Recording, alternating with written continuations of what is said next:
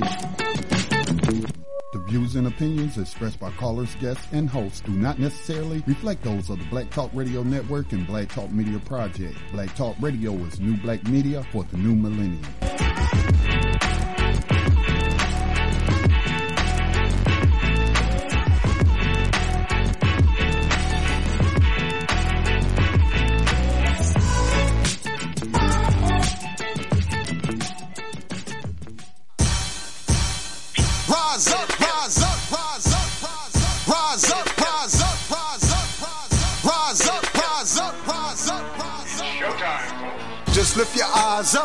Let your wise rise up. See the signs of the times. If it's time, rise up, rise up. When death and hell dwell among all God's people, when those we chose and trusted have become completely corrupted and inherently evil, when the feast that feeds you starves our father's children, when snuff, porn, and pedo forms begin to get top billing, rise up.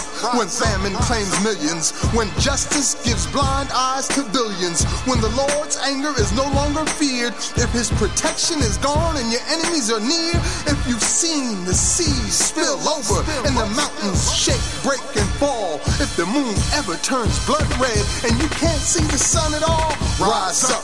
No matter if the prize is high in the skies. Peace and welcome to New Abolitionist Radio, a program that seeks to educate, inform, and agitate on the issue of 21st century slavery. Hosted by social activist and spoken word poet Max Parthas with New Abolitionist and actionist Yohanan Elia and Black Talk Media Project founder Scotty Reed. On this program, we discuss recent news on legalized 21st century slavery and human trafficking, along with projects and people who help combat it. Today is November 16, 2016, on New Abolitionist Radio. Some of the stories we want to cover in this broadcast include one of the five politicians who introduced the Justice is Not for Sale Act, Congressman Keith Ellison, wants to run the DNC. Let's talk about why and if we as abolitionists should support his efforts. President elect Donald Trump says he'll double the U.S. prison population immediately. We'll tell you how. Newly renamed CCA turned Core Civic has offered jobs to vets in their booming flesh peddling industry. The LAPD says no to Trump's immigration roundup plans. Another West Virginia racist mayor shows their true feelings about black constituents. And Dr. Boyce Watkins goes in deep waters after reading an article in Time magazine by Tavis Smiley, where a student asked the question, Mr. Smiley, do you believe that given the crisis state of our democracy, we black folk could ever find ourselves enslaved again? The executive director of the Equal Justice Initiative is coming to Columbia, South Carolina tomorrow night in an event called Grace, Justice, and Mercy, an evening with Bryan Stevenson. Max Parthas is crashing the party. Rudy Giuliani is looking for a position in the Trump cabinet. We'll explain why that is a worst case scenario and may even be outright illegal. This isn't the first generation of pro slavery advocates to use propaganda against the public. If time allows, we'll revisit history for some present day perspectives. The Dylann Roof, Philando Castillo, and Samuel Dubose cases all have recent updates. We'll try to provide them for you tonight. A rider of the 21st Century Underground Railroad is Vanessa Gathers, 58, the first woman to have been exonerated by the Brooklyn Conviction Review Unit. In February of 2016, the manslaughter conviction for which she had spent 10 years in prison was vacated. The judge said as the investigations revealed that her confession to the crime was false. Our abolitionist and profile this week will be provided by Scotty Reed. We'll cover all of that and more starting right now. So let's get into it. You can listen to the live stream on Black Talk Radio's YouTube page, linked below. And if you'd like to share a comment or question, call in and join us at 1641 715 3660. Um, that's the wrong code. number, bro. That's the old number. I know you used to giving We're not it. Both of them anymore? All right, well, let me give you the new number, which is 704 951 5030. That's, That's wrong as well. uh, Max, let me just get that number out. Um, Lord have mercy, man. These changes. All right. Give the number out, Scotty Reed. What's up, brother? What's hey, up, what's going on, Max? Um, you will you you will find uh, in the promo I posted that we have uh, dumped that other conference line. Um, ain't no sense of me trying to keep two conferences going at the same time. We got this new number to solve the problem of people being charged on the free conference lines by some of these cell phone carriers. So the number is 866 510 9025. That's 866 510 9025. You don't need any other numbers. That will get you into the conference. You will be muted once you dial in. If you have a question or comment at an appropriate time, hit star star. I will see you and I will call upon you.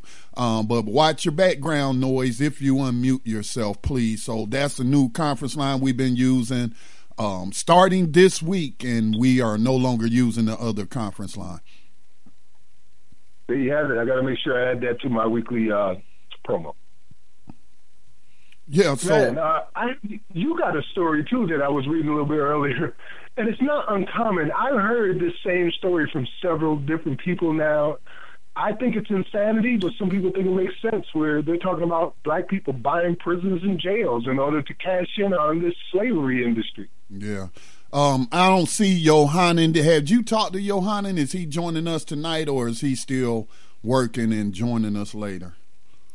I haven't spoken to him in preparation for the program. I wonder uh, if he tonight, dialed in in the old, trying to dial in. Earlier. I wonder if he trying to dial the old number. he might. He, he, might be. Yeah. I almost did. Yeah. So I will try to uh, hit him up and uh, make sure he gets the new number. I swear, didn't we use this conference room last week? Uh, yes, last week was the first time we uh, used. Yeah. Okay. So yeah, he he should have this number. Okay. So yeah, the story that you mentioned is not one of the ones you pick, but I, usually we come on with opening statements, and so I just want to play this, man. I want people to hear this. Okay, I was just so disgusted. This was heard earlier today on Black Talk Radio Network on one of our media partner programs broadcasting out of Richmond, Virginia, Tanya Free and Friends Talk Show. And you had a part, she has a panel every week. It may be different people. Um, every week, but you know they she has the regulars that come on, and these are all people who are local to Richmond, Virginia, as they broadcast from uh, in house in the studios. And so we've been a proud partner with Tanya Free and Friends and Freedom Marketing for a while. And and I in no way uh, just like we open up the program that the views and opinions expressed by the guests, hosts, and callers do not represent Black Talk Media Project, uh, they play a similar disclaimer that the views expressed on that program do, don't necessarily represent Tanya Free or Freedom Marketing. But this woman, man, she's been on there before. I looked her up, found more about her today because they was calling her Doctor. Um, and her name is, let me pull that up, um, because she is a, she's the chairperson of the board at Dream Academy, which appears to be some charter school uh, in Richmond, Virginia. And I I'm just so disgusted by what I heard this woman uh, say today. So I'm gonna just give you a little background. Her name is Joanne Henry. She began her educational career as a clerical secretary in Richmond Public Schools. She later transitioned to the corporate world, working numerous years for Ethyl Corporation. While gaining experience in the corporate world, she began to pursue her bachelor degree in business education at at uh, Virginia State University. So this is a HBCU. After graduating with her business degree, she began, she began teaching at the high school level in 1992, rising to the positions of cooperative office education coordinator and department chair for Richmond Public Schools for the next 12 years.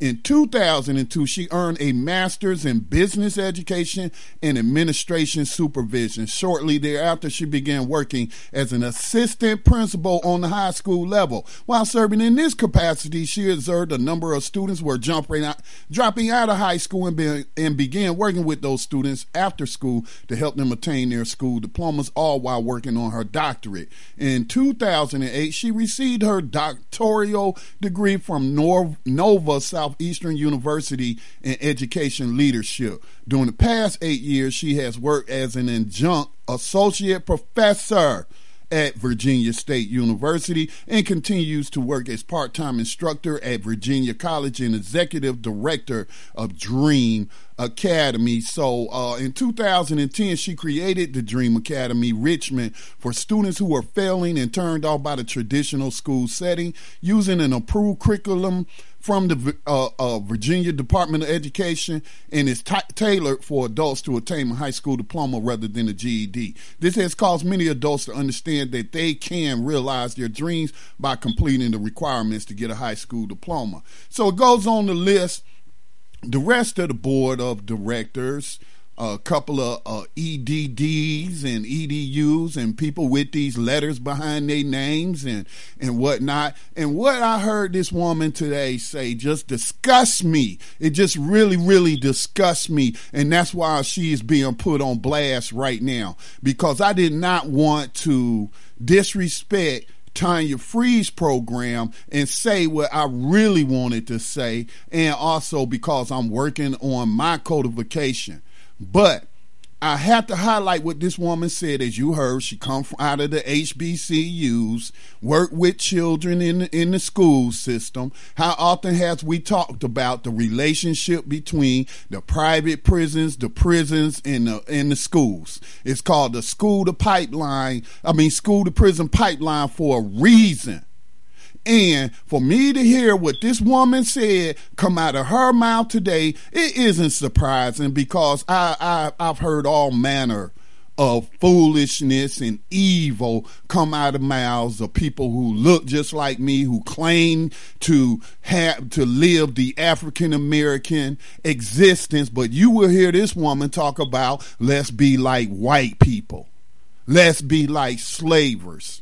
So without further ado, Max, it is about an eight minute clip. I have to play this. Is that okay with you? Uh, we'll make do, brother. We'll make do. All right. This That's is a, this is a clip from Tanya Free and Friends talk show that airs on the Black Talk Radio Network at 2 p.m. Uh, every Wednesday um, afternoon on this network. Um, you can find Tanya's website at tanyafree.com.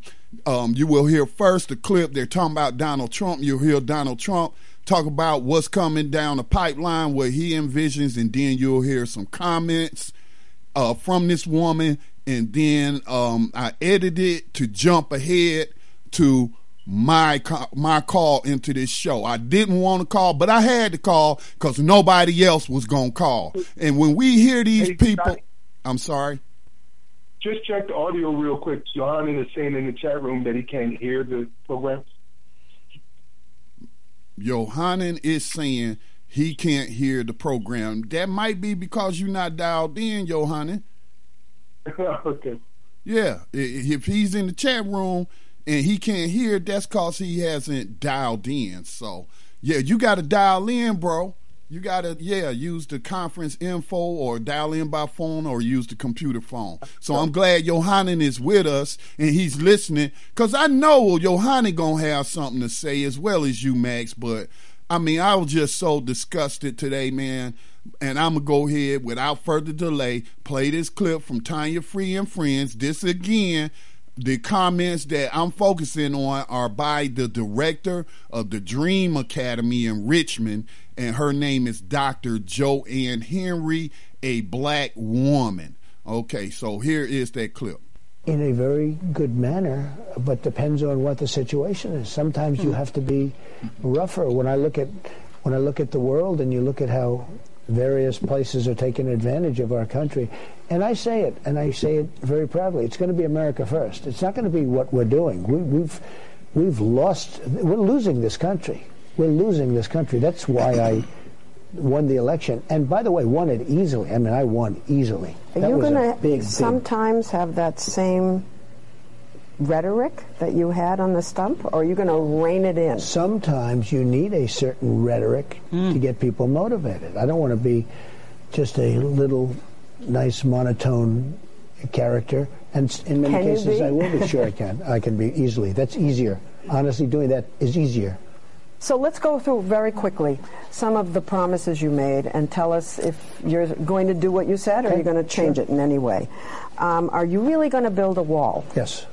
They're talking about a fence in the Republican Congress. Sure. Would you accept a fence? Uh, for certain areas, I would, but certain areas the wall is more appropriate. I'm very good at this. This is called construction. But So part a wall, fence would part be, fence? Yeah, it could be. There could be some fencing. What about the pledge to deport millions and millions of undocumented immigrants?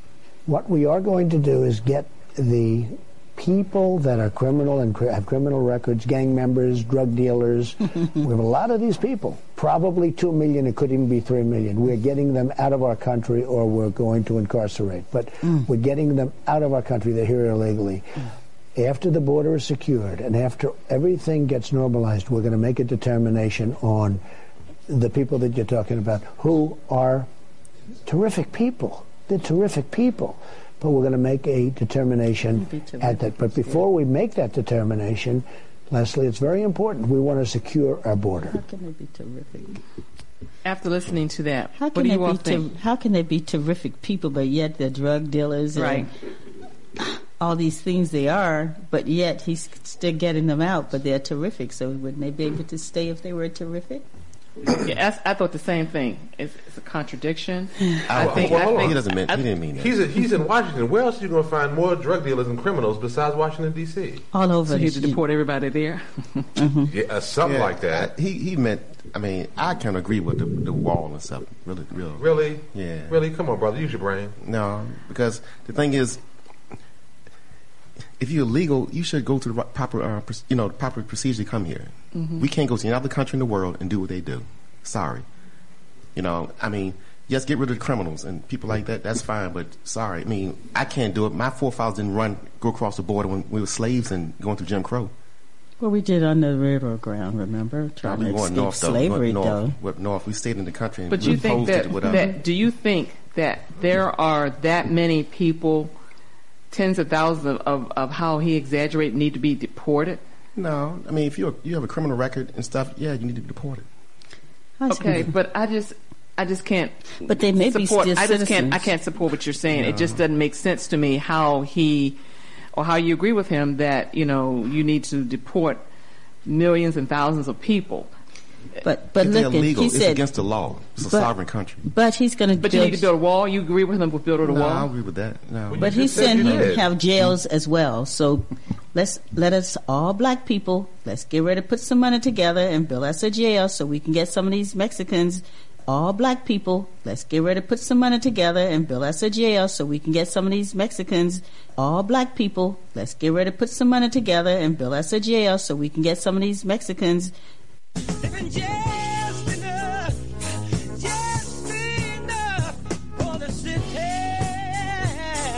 Join the conversation.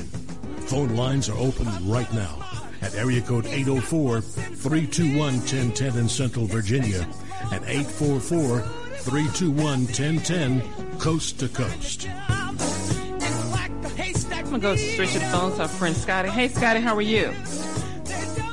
I'm kind of disgusted right now, Tanya. I'm just going to be honest with you, but uh, I'm doing the best I can under these conditions. Um, I'm just very disgusted. This is why why I'm disgusted, Tanya. If I may share with you, Sure. um, I heard on your program a lady say that they about to lock up these Mexicans so black people get your money together and invest in these prisons and make some money. Th- that's slavery. That's something I talk about a That's lot. what the white people As you know, know Tanya, we do I think a Dr. Henry made every- that comment. Yes, and that's what white people will be doing. They already have prisons. So you're gonna be privatized like white prisons. Yeah, people yeah, and that's- just be a slave for money. right. That's that's what you're saying. Make do what money. white people do. Well, not that. Just make money like everybody else. Yeah, but you Why gotta, not you gotta just have make some money character like about making everybody money, though, else? boo. I have on. capital to make it. Hey, Go, go ahead, Scotty. I mean, really, and I bet you you'll be lamenting the fact and talking about some reparations for your ancestors who may or may not have been enslaved in this country. I don't know what your lineage is, if you've done your DNA uh, research or family tree and what have you. But um, I mean, that's that's why I'm disgusted, Tanya. I'm just, I'm trying to stay calm. I'm trying to stay codified And as long there are millions of people, the world's largest, and and when I say world's largest, I'm talking about because nobody's practiced slavery more than the United States. I blame this on lack of education, lack of mm-hmm. people reading, lack, lack of people understanding what they read. Right. A lot of people watched that Steven Spielberg movie called The Thirteenth Amendment and thought that slavery was abolished, and you've been taught that.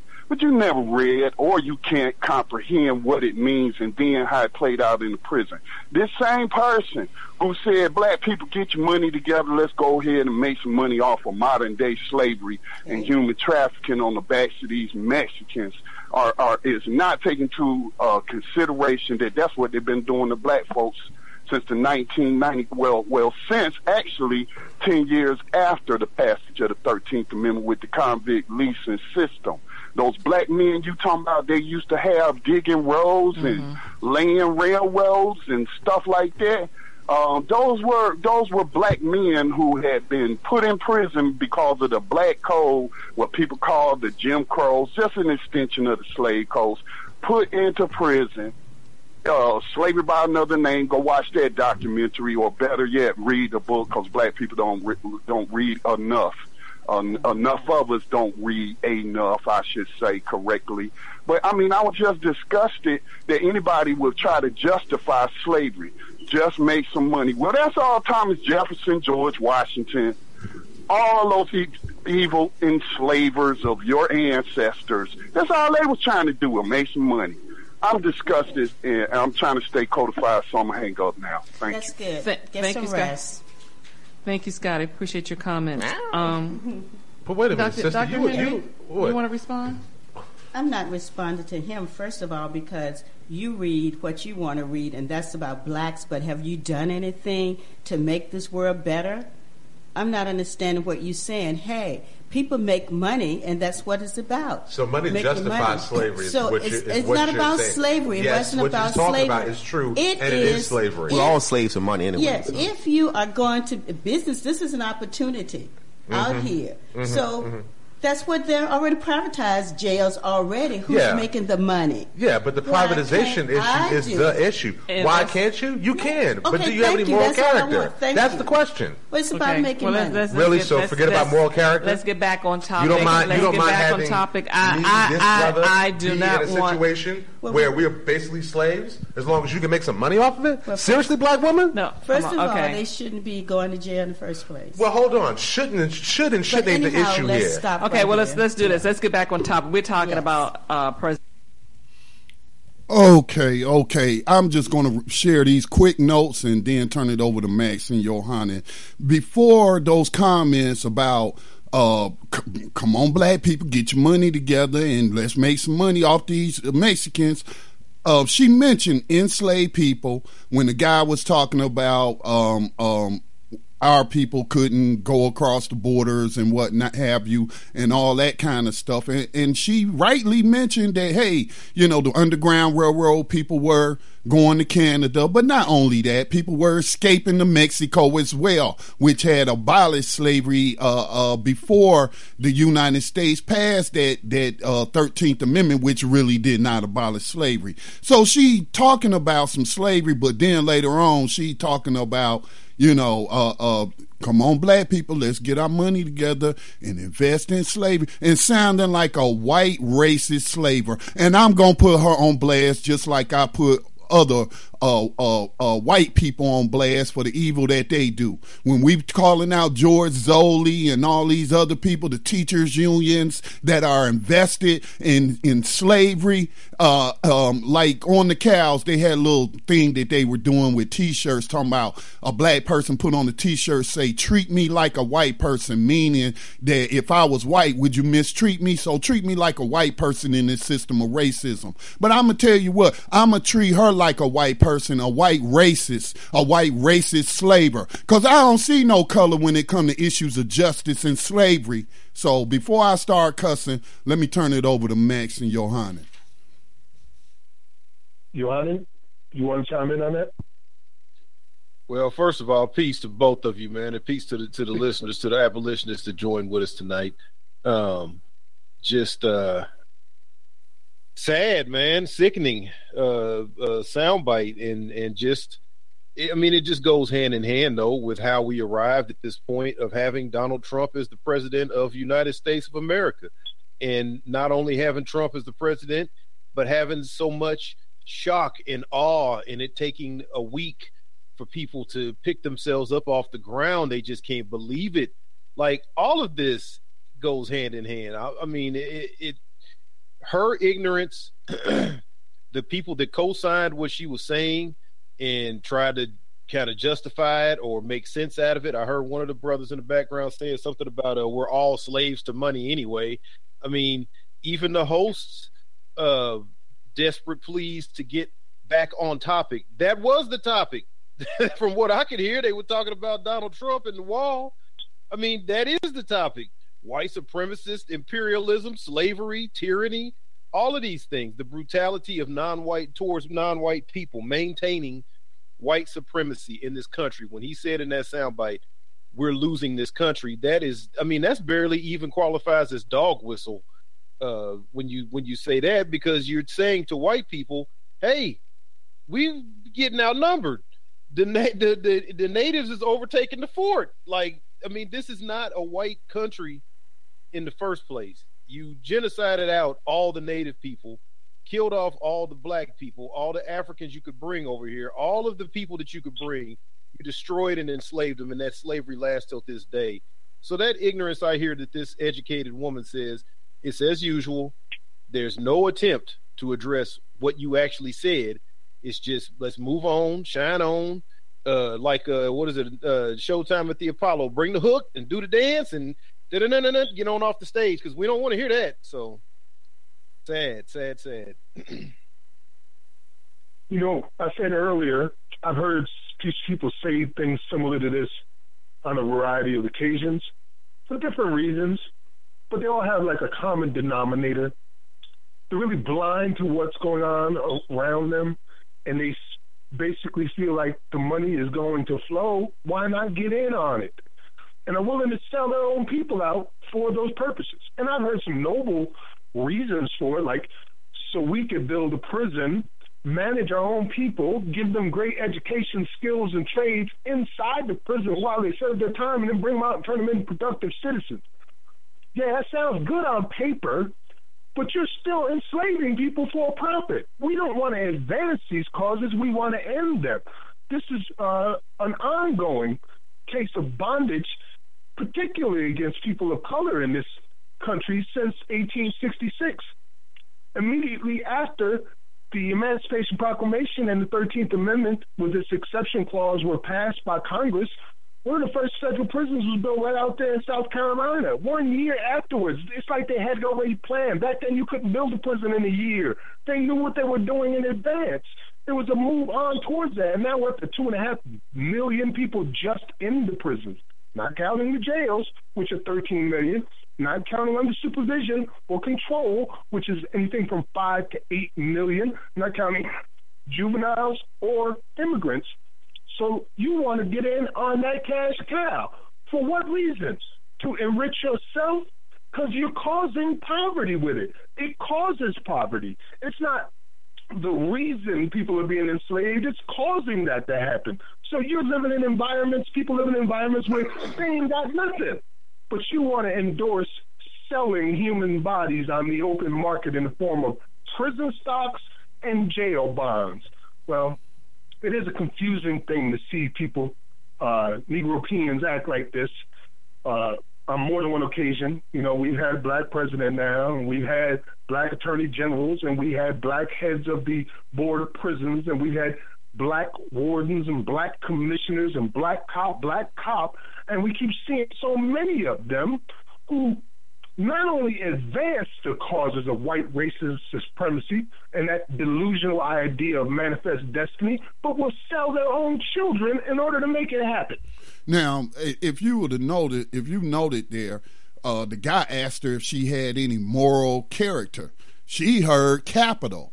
And and when she said, "Well, I got the capital," so she got the capital to invest in slavery. Okay, that's the same thing that Thomas Jefferson mentioned in how he described enslaved Africans as capital in one of his le- letters to other slavers about his formula showing how much his wealth increased, how much his capital increased with the birth of every enslaved African on his plantation. And so here is this woman uh, uh, who has no issue with it. She just justified every race, the practices of slavery, or every racist cracker in the history of the United States. What can she ever open up her mouth to talk about some slavery or going to the African American Museum and, and saying all this happened to us and blah, blah, blah, blah, blah, blah, when you so willing to enslave Mexicans. Okay? And Me- if the I'm, rest of her board members feel the same way. well, I'm, I don't does. know, but I'm and going to put together a video.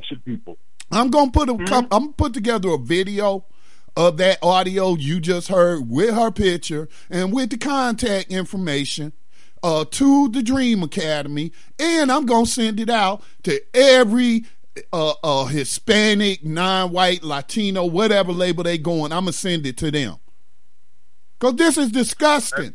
How you gonna sit up there and ask people, ask people to be sympathetic to black people being shot down by these slave catchers in the street, and then you're gonna sit up there and say, "Well, they getting ready to throw a bunch of Mexicans in jail. We might as well put our little pennies together and make some money." She's no different than Donald Trump or Hillary Clinton or Hillary Clinton, who she supported. Yeah, this to me this last week, I mean, not that any of us, you know, were, were slack on what's going on, and the people that pay, pay attention to this program and participate in the groups and are out here, you know, doing what they can do. I don't believe there was many people like that that were really shocked.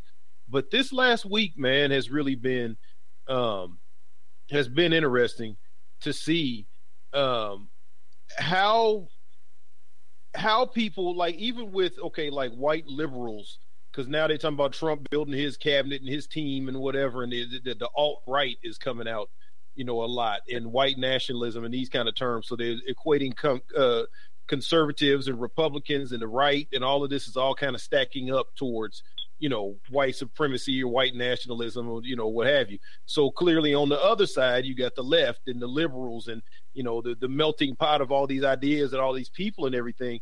But honestly, this woman's commentary to me is just as telling as the protesting that we've seen out of the the Hillary so-called liberal base.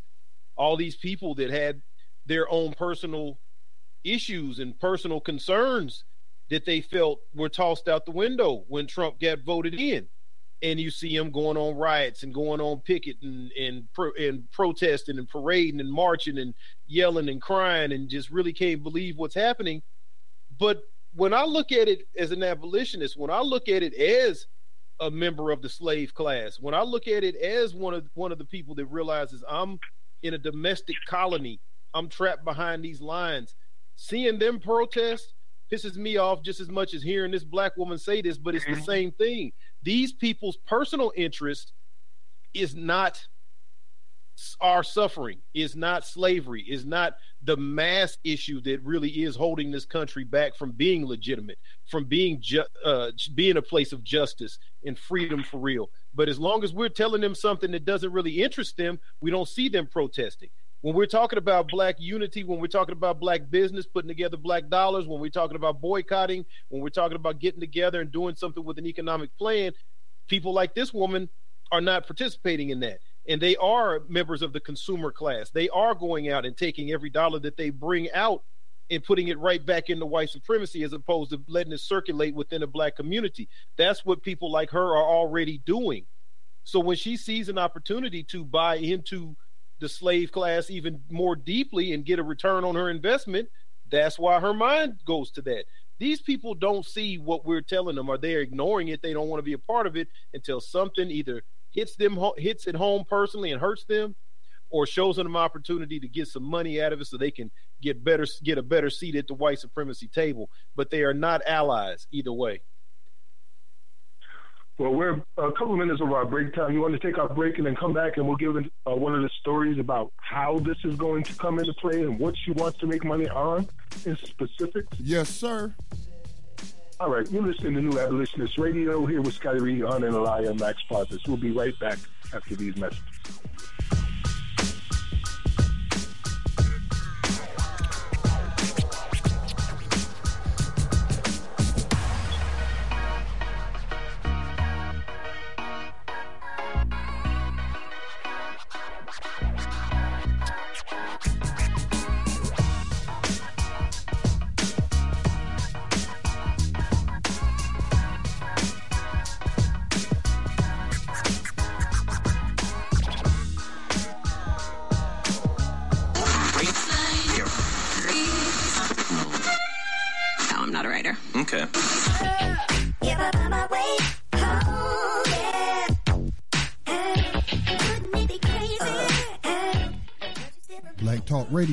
Since 2008, providing new black media for the masses.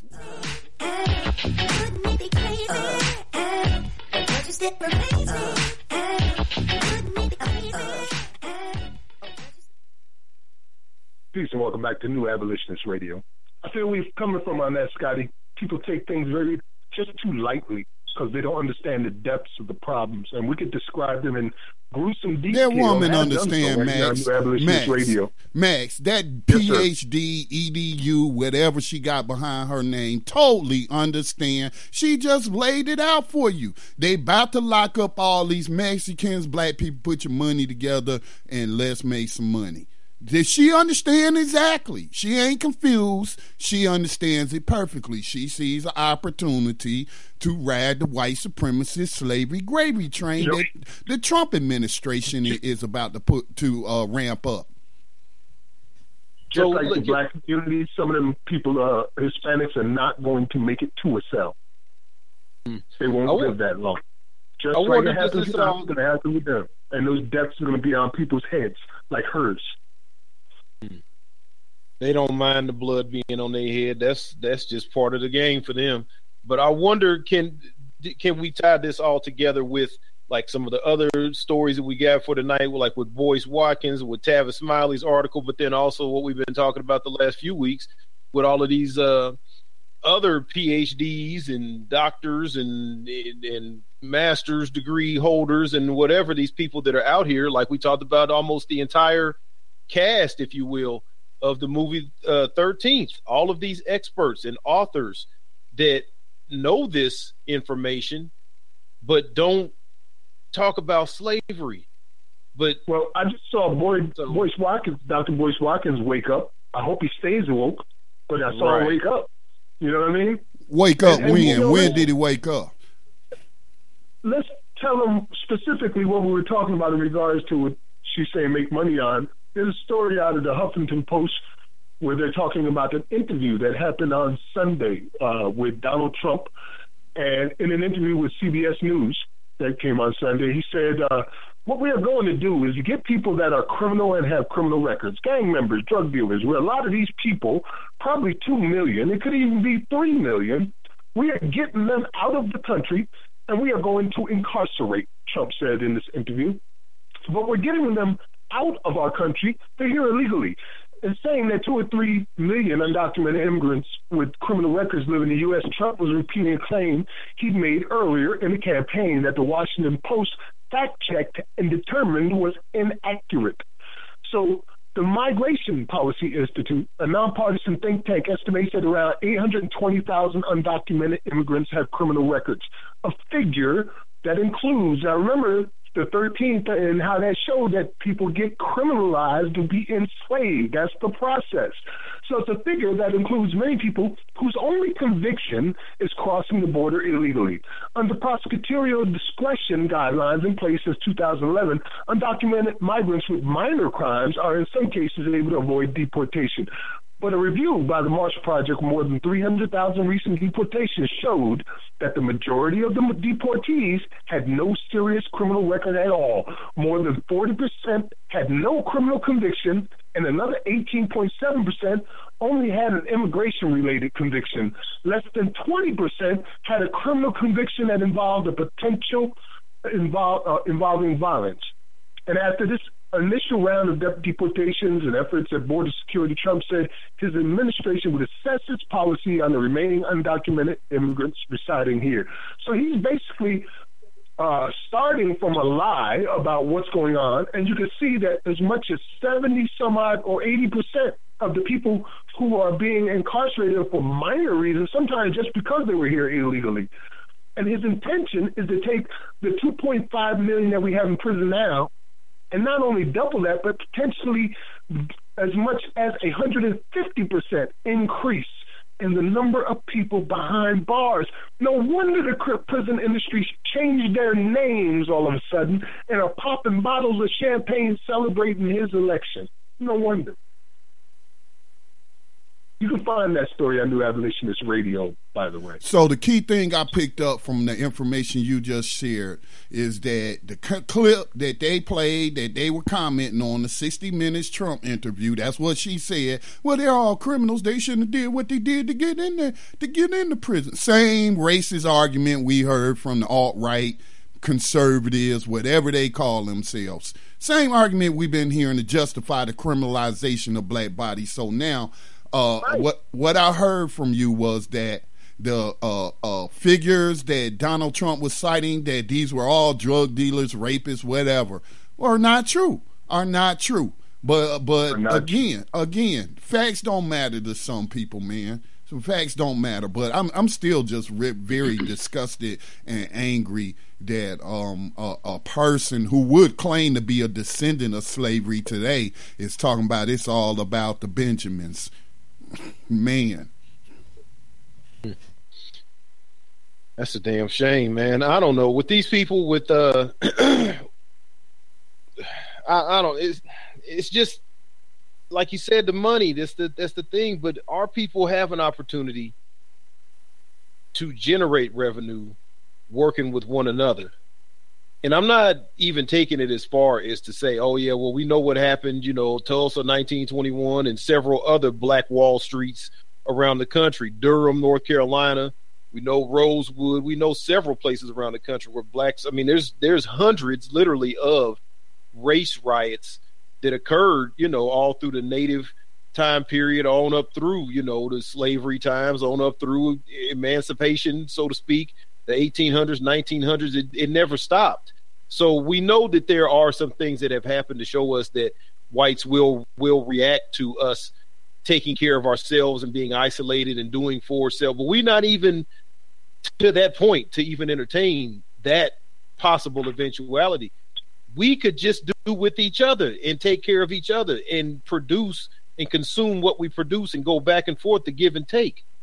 This this selling out for fiat currency is I mean, we're talking about people's lives. We're talking about this, the enslavement of millions of people, literally, and then every aspect under that, as far as incarceration, as far as extrajudicial murder, as far as hyper policing and police terrorization of entire communities, police being complicit in running guns and drugs, our own federal government, the DEA, CIA itself being complicit in card working with cartels to bring drugs and guns into the country and sit them deliberately in those neighborhoods and then see the money roll in. I mean, these things are all a part of us choosing to not work with one another and build with one another. And every negative thing that comes after we don't do that, but our response is is get money and sell yourself out and just whatever it takes. Just get money, get money. I mean, it, it's going to hell in a handcart, man. Man, well, CivCor, or what's the name of it again here? I've got another story that's kind of leading with all of this, and I'll just add it to it. Core Civic, which is the new name for CCA, Corrections Corporation of America, has now become Core Civic. And the reason they've done that is because if you remember, during about round three or four of our fight against slavery, we had them on the ropes where they almost uh, lost everything in a single day, if not being rescued by Wall, uh, Wall Street stopping trading in a single day. Well, now this is another round, and they come back with some haymakers, and on Donald Trump's election, their stocks increased by as much as 60%. It, it settled at close to 40, and it's still rising up. And they know why it's rising up. They're popping champagne bottles right now. So this is a story that comes out of WKRN.com, and it's from Nashville, Tennessee, about CCA. It says CoreCivic, formerly known as Corrections Corporation of America, is joining the Army, Army's Partnership for Youth Service Program. The company made the announcement at a ceremony on Wednesday. The program makes sure each soldier gets a job interview with one of the Army's partners after they leave the ranks. Core Civic has been here in Nashville for 30 plus years, and we have a proud history of going back to the founding of the company, working with the military for individuals that are looking for employment that really may lead resonates with them for the work that they do, but also syncs how uh, syncs well with the experience they've had in the military, said CEO Damon Hininger. Well, what they're basically saying is we're about to have a boom in this industry, people, and we want soldiers to take care of these slaves, people who are used to combat, who see others who are in opposition to them as the enemy collectively. Well, you know, you treat them like enemy class. And they're going to bring these soldiers and give them jobs in all of this new prison industry that's about to boom throughout the United States.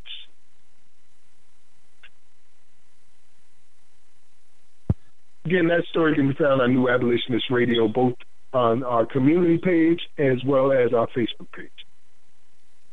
Yeah, sad state of affairs, man. This is a uh, one thing that's ongoing throughout all of it, and hopefully people can begin to identify, you know, these telltale signs. You're talking about the masses of the military that come out. So obviously, these are people that have volunteered to go in, you know, deep levels of indoctrination, especially in a time such as this. So, you know, we've been at war with terrorism for, you know, all of this, um, you know, the 2000s, the new millennium. So, this is a, a, group of people that have, have willingly said, you know, I I want to be indoctrinated with, you know, American military teachings and, and our foreign policy and what we're doing is is spreading democracy. So this is going hand in hand also with uh, people that are being hired as police, where we've reported on this program before, and the documentation is is widely, you know, available. This says there's a certain IQ number that they you know that they're not looking for. There's a there's a certain test score that doesn't get hired in law enforcement. They want people that will follow orders. They don't want people that are thinking. They don't want people that are feeling. They don't want people that are caring. They want people that are following orders, and that's it. So this is this is another group right here. You know, the corrections officers. So in the police state, in the slave state, here you have overseers slave catchers that excuse me that they don't want to be people that think. That right there should disqualify them. Just that basic i mean that, that's a fact. That's not my opinion. That is a fact. This is two groups of people that are in power freedom to ultimately have the ability to choose who lives and dies outside of our so-called constitutional rights outside of our human rights outside of our civil rights, God given right to life. These groups of people get to choose every day for a living. And the numbers show overwhelmingly that less than 1% of all of them ever serve any time or do any see any kind of justice when they do decide to kill, torture, rape, starve, beat, intimidate, do whatever they want to do to any person that they come across while they're on the clock. Hmm. One of the things that I've heard is that Rudy Giuliani is looking to be. Uh, I'm kind of confused on what it is he wants to achieve. Is it Secretary of State? Yeah, or Secretary the Attorney of State. General for the United States. He being Excuse mentioned me? for Secretary of State. Was Secretary of State. Rudy Giuliani uh, was deeply involved in the uh, events that criminalized many New Yorkers of color and put them behind bars. Uh, I've also heard him make some very racist statements. I remember him arguing one time with Michael Eric Dyson uh, about police in uh, black neighborhoods killing black uh, men, women, and children. And his retort was that if you weren't so damn criminal, we wouldn't have to send white cops into your neighborhoods to risk their lives to stop you from killing each other. That was yeah. that was his retort on there. It's, uh, so this dude right here just doesn't give a damn about people of color at all. He's a white racist supremacist, and he shows it and acts like it. As a matter of fact, he has involvements in a firm that have direct ties to private prisons. And here's a story. I'll get through it real quickly that comes out of the Daily News. Uh, as Rudy Giuliani rails against Black Lives Matter, his law firm reached tens of thousands of dollars lobbying Congress for the biggest operator of private prisons in America. This is not a new story, by the way, guys. This came out in uh, July, and we reported it then. So this is a reminder of who you're dealing with. In January, the former Law and Order mayor left his longtime firm, Giuliani and Bracewell, and jumped to Greenberg Traurig, a major lobbyist law firm with dozens of deep pocket clients. One client is a subsidiary of the Corrections Corporation of America, the Nashville based for profit firm that runs and manages 77 prisons housing nearly 90,000 inmates across the United States. Giuliani's law firm is currently fighting a law that would bar the government from hiring private contractors like CCA to run prisons. The company has been repeatedly criticized for putting profit ahead of rehabilitation by cutting costs and hiding information on how it operates. It took in $1.8 billion in revenue just last year. Disclosure forms show CCA has spent more than 11 million on lobbyists over the last decade to press Congress and the executive branch on a variety of pet issues. From 2013 through March, a subsidiary, CCA of Tennessee LLC, has paid Greenberg Traurig $350,000 just to monitor issues pertaining to the construction and management of privately operated prisons and detention facilities. Giuliani joined the firm January 19th as a senior advisor to the executive chairman and as chairman of the firm's cybersecurity, privacy, and crisis management practice. In the first quarter of 2016, CCA paid his firm twenty thousand. Records for the second quarter have yet to be filed. Now this is the closing act right here. The firm is now involved in trying to kill a bill called the Justice is Not for Sale Act, says CCA spokesman Jonathan Burns. They admitted to it that this is what they're aiming to do. The Justice is Not for Sale Act that we fought so hard to get, which isn't a dream come true, but it's better than nothing at this point. It's the first legislation to affect the sale of human beings as cattle since the 1800s. And it was introduced, one of the people who introduced it uh, was the Congressman Ellison, uh, Ellis, who is now running to be the head of the DNC. Gentlemen, anything on that?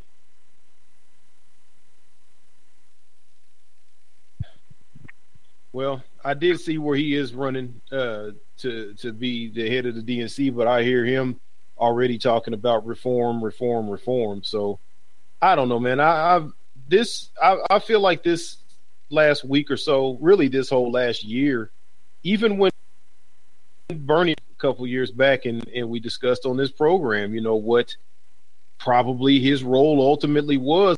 I I just I drive kind of by feel as much as by what I see on the road. I also I, I feel, you know, and the, the, the, momentum, and I can kind of tell if it's slippery and which way we're going.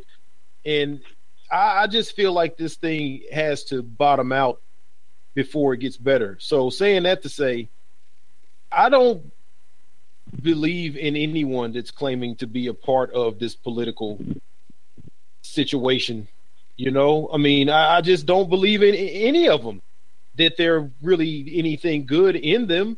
I mean, it, we we get these classes of people, the actual politicians and people that are in these elected offices, and then you got all the appointed people that work with to support that.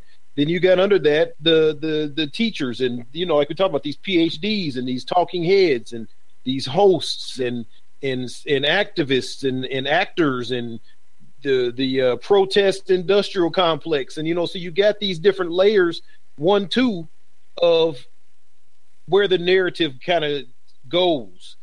And when I see a Giuliani out there, I don't believe he's. I don't believe I would see anything different if Satan himself came and sat down next to me and was like, "Here I am." I don't think I would see anything different.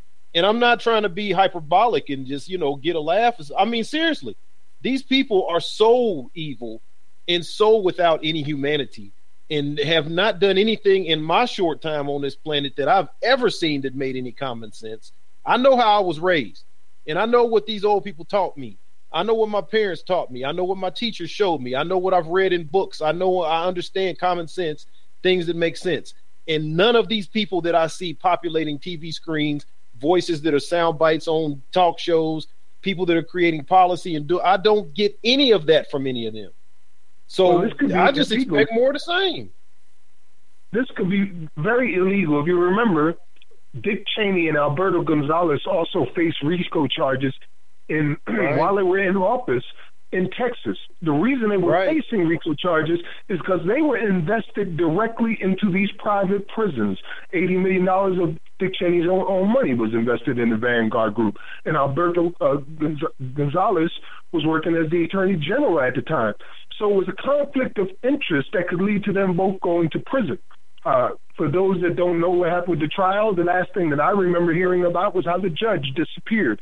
So it ended up being a mistrial. Literally, the judge disappeared. I guess that's mm. how things roll in this country. In any case, that's illegal. You can't own stock or be working with a firm whose interests are prisons and at the same time writing our laws or enacting our laws or pushing our laws or representing our laws. It's just a conflict of interest that won't work. but they do it all the time, though. But they do it all the time, man. They really do. Um, I don't see anybody, or, or let me put it this way: I am not aware of any kind of regulations, like people saying Donald Trump, you need to show your taxes. Okay, do we require that of senators? Do we require that of House right, members, right. of representatives?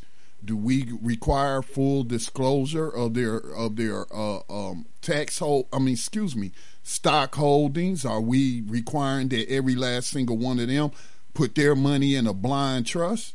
No, we don't. So.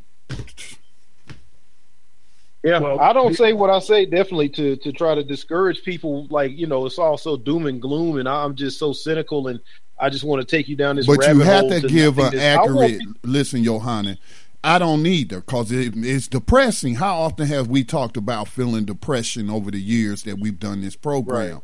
And then right. with me doing a show just about every day, talking about these myriad of issues. We don't come on the airways to laugh and joke and and talk about celebrities and all that kind of stuff. We on here to talk about serious issues. And if you are on the battlefield, if you give somebody, if you got somebody that, oh, I don't want to upset the commander, so let me give a rosy picture of the battlefield and, and make it look like we, you know, making all these advantages, advances and what have you. But then it's a total lie. You you know, because you don't want to make the commander uh, mad, the battle commander mad, so you're going to give him a false picture of the battlefield. Well, what good does that do anybody?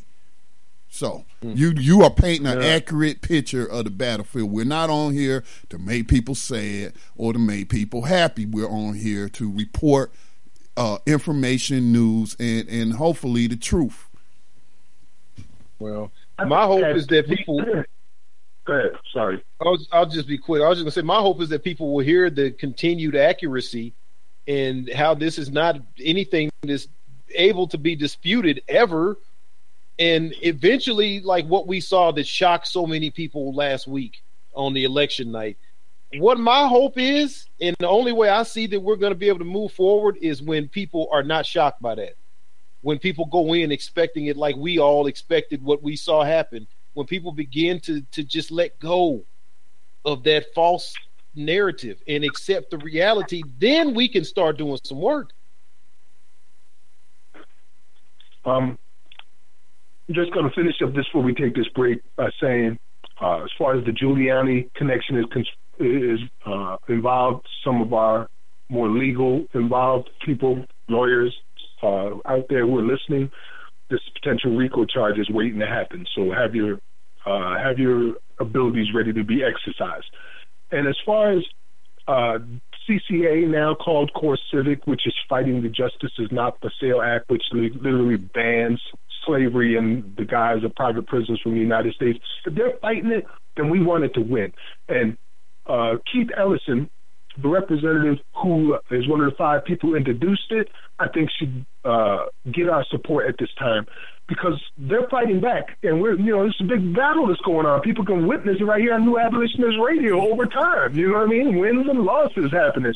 So they're striking back now. We need to keep at least some of these wins going. If he's the head of the DNC, then it's possible that we can get some traction on the Justice is Not for Sale Act and keep that there in the public eye. Or or or make some make some moves during the midterms in in then 2020. You know what I'm saying? So so um, what we're witnessing now, and I've said this before, is a civil war in the Republican Party and a civil war in the Democratic Party. Um, the Democratic Party, what we're seeing is quote unquote progressives versus the corporate Democrats, the the Hillary Clintons, that whole Clinton uh, cabal that they had going on there, which includes the Obamas and what have you. And then you got Sanders and and people like Keith Ellison who represent the more progressive wing, who have have made concessions to us on slavery and introduced abolitionist legislation. So, absolutely, Max, you're correct. They deserve our support in, in what they're trying to do. But what we, we are witnessing, what we are, we witnessing, have to make a demand. What I mean, I want to. I would like to reach out to uh, Congressman Ellison and ask him uh, if he'd be willing to accept our support here as abolitionists in exchange for his guarantee that he's going to push this every day until it gets through and reintroduce it if it doesn't. Yeah, so um, yeah, what we're seeing is, is right now, uh, civil war in the Democratic Party. They're trying to get Howard Dean in there as the new DNC chair, I, I believe, and I think Howard Dean just represents what's wrong with the Democratic Party. You got a bunch of codified white racists who trying to act like they not racist while supporting policies that that that put in place the the uh, uh, legislation that leads to racism. And I'll point y'all to the uh, bill that Democrats supported that uh, legalized discrimination in the auto loan industry. So again, you know these people out here that seem to think that Donald Trump represents some kind of unknown uncharted evil or something like that. Y'all just don't know Hillary Clinton and them Democrats like I do. So that's all I got on that. All right. Well, uh, when we come back from the other side, we're going to do some a couple more stories and get into our abolitionist and profile as well as our uh, rider of the 21st Century Underground Railroad. Just want to shoot this title out there to an article that just came out in regards to everything we've been talking about, the immigration crisis that's going on the LAPD chief of police says they will not be helping Trump to deport immigrants. You're listening to New Abolitionist Radio right here at BlackTalkRadioNetwork.com. We'll be right back.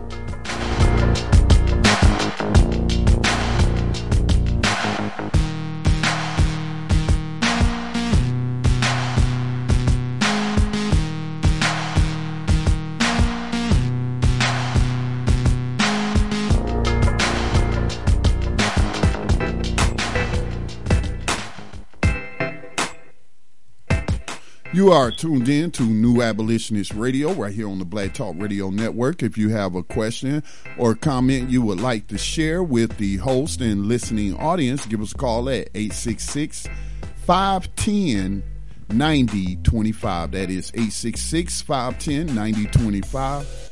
We also have a chat room, which you can find it online at uberconference.com slash Black Talk Radio Network.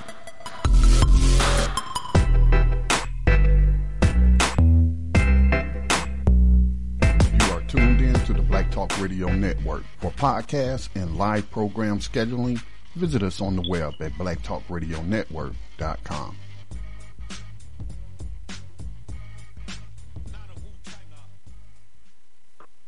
Peace and welcome back to New Abolitionist Radio. Uh, as I said before we went into our commercial break, the chief of police out in LA said, We are not doing nothing like you said we need to be doing. As a matter of fact, the quote that comes out of the uh, LA Times says, I don't intend on doing anything different, he said.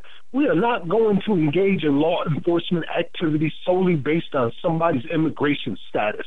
We are not going to work in conjunction with in conjunction with Homeland Security on deportation efforts. That is not our job, nor will I make it our job. Now, I'm feeling kind of conflicted about the whole statement of that. I mean, yeah, that's great that you're deciding to make this type of stand, and you've been making this stand now for decades in regards to immigration, but at the same time, you're doing the same thing to people who are not illegal immigrants, who are not here illegally, who were born here, whose families were born here.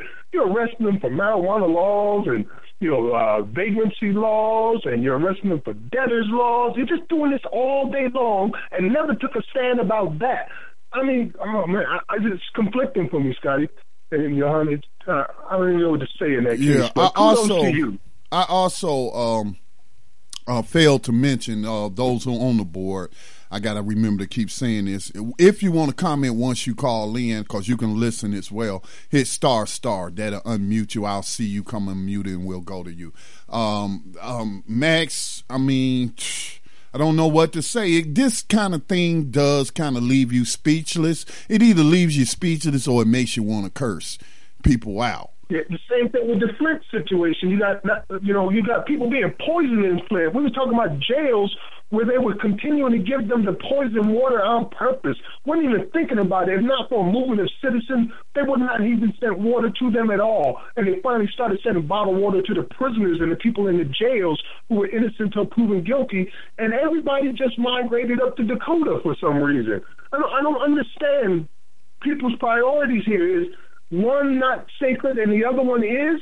What, what is going on? Yeah. I'm not going to get too deeply into that, Scotty.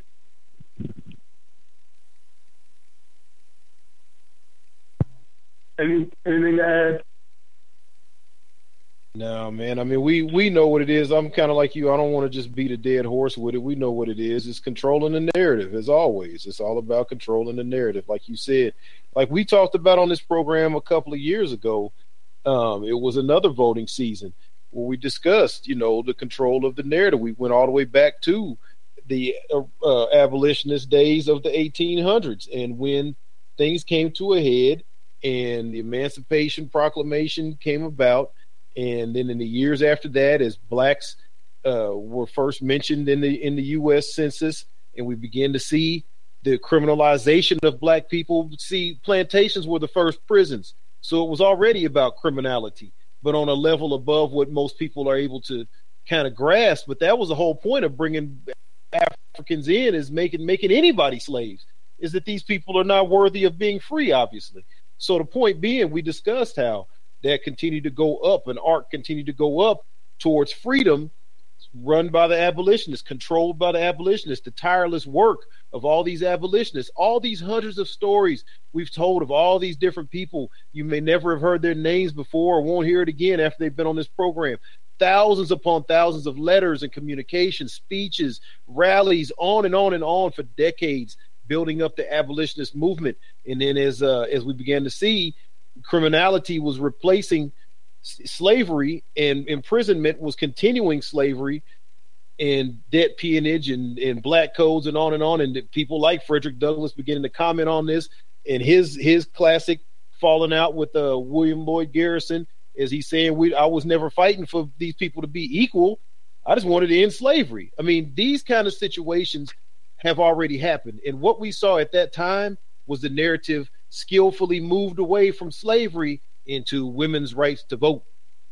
And you saw the uh, what's the uh, was it Al Louisa, Louisa May Alcott? Is that who they just had the voting the the suffragettes or whatever? This this whole thing. I'm just saying, like the, the narrative is always skillfully moved away from slavery, freedom, justice into some other sub category, and then it stays over there for another 20 or 30 years, and then it comes back to slavery, and then they take it away again, and it goes into some other subcategory. And so even now we've seen the LGBT get brought into Black Lives Matter as a thing to kind of carry us away from the connection that we were making with extrajudicial murder, uh, Malcolm X grassroots movement with the Operation Ghetto Storm. That was 2012.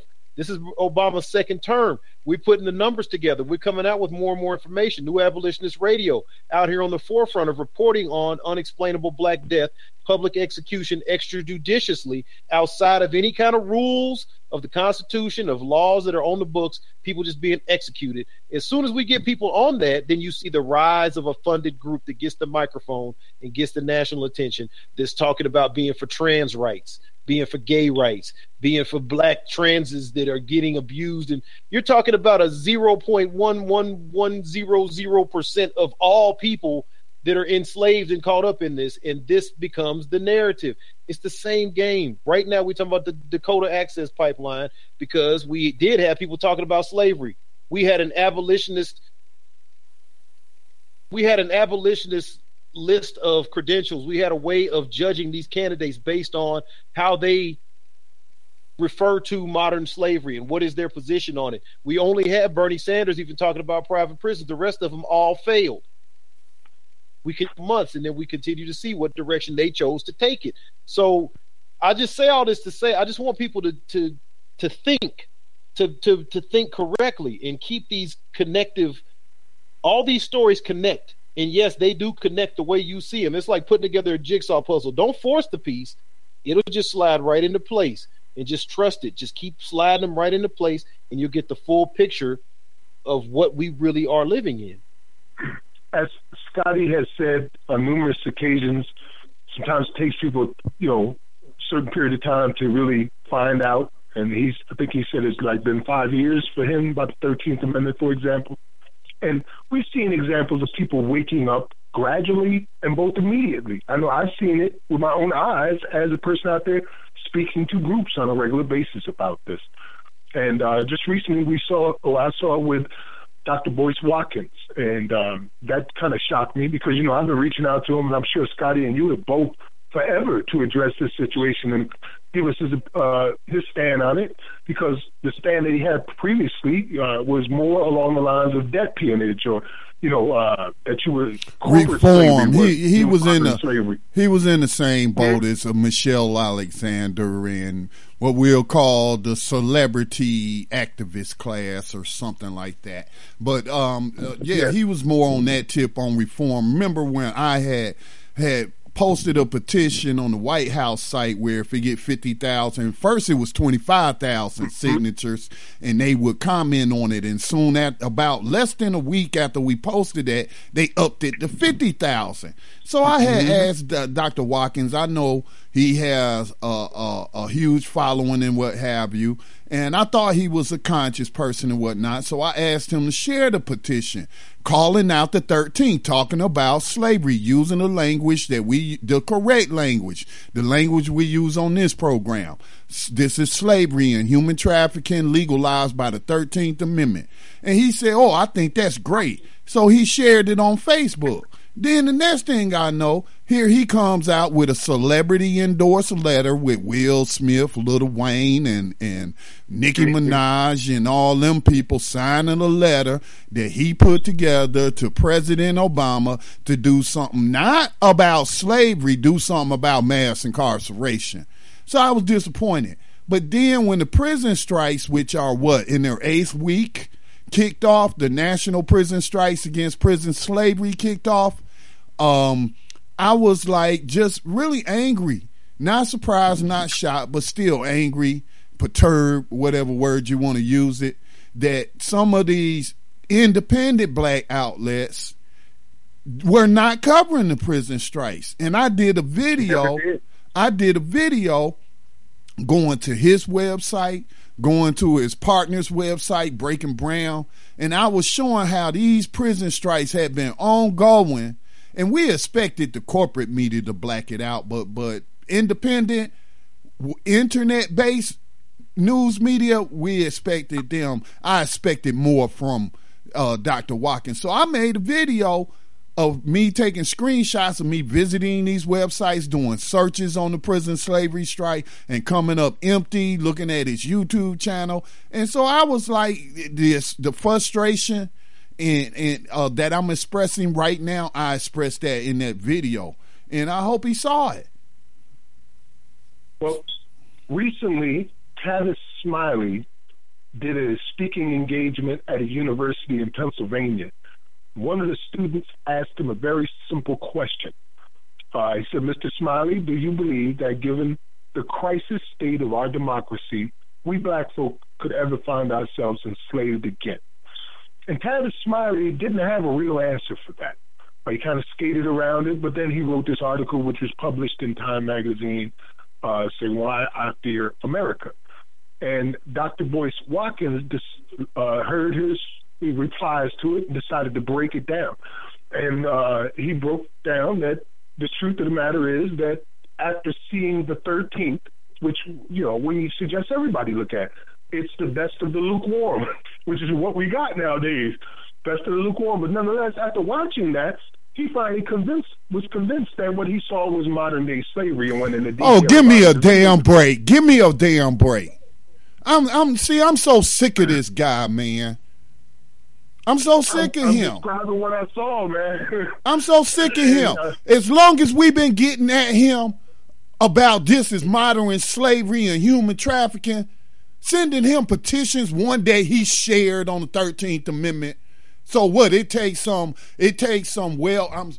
It takes some well-known system, corporate, celebrated documentary to put out the 13th, and now he talking about I see modern slavery. Man, that man ain't fooling nobody. He ain't fooling me. Well, he, the way he's talking about it in, is in a way as if he had always been talking about it like that, and we know that's not the case at all. But that's how many do when they when we finally come to an awareness, they start talking like they've been saying it for years now, and that's just not the case at all. I've seen him compare himself to Harriet Tubman because of what he was doing in economic uh, empowerment for black commun- communities and wasn't talking about prison slavery like it is. And by so, the way, I never did. By the way, one of the things I brought up in my video, I asked the question. It was an open letter to him and whoever. But I asked, I said, I never really hear Dr. Watkins talking about this. He supposed to be the financial guru and all this and that. And I said, I wonder if he don't talk about it because he invests in these private prisons like the good doctor we heard from earlier. Well, I'm not going to put that weight on his shoulders without proof. I asked Uh, the question. I asked. I'm just merely asked the question. I pondered. I didn't say Yeah. he is, but I'd never hear him I- talking about it. Right, right. But I'm glad. I don't care how they get to it, as long as they get to it. For me, is you know just get to talking about it, get to considering it. Dr. Boyce Watkins, uh, anybody that's out there listening who's been talking about reform, get to considering it. This is a life or death situation, freedom or slavery situation. There's no room for in between. You can't be undecided. It's a very simple question: Is this slavery? If it is slavery, then you better change your mind about how you deal with it. You can't go back to business as usual. It's a whole different creature now that you said in your mind and in your heart that what you see is slavery and not a mistake over time or mass incarceration. That changes things. So hopefully he remembers what he said in this video, and I recorded it and put it together so people can hear it with their own words. About eight, in his own words, about eight minutes long. Check it out on New Abolitionist Radio. He gets right to the point. Uh, at one point, though, he does start going into that corporate slavery, nine to five slavery comparison metaphor stuff. Real slavery has real I'm chains you, and real shackles.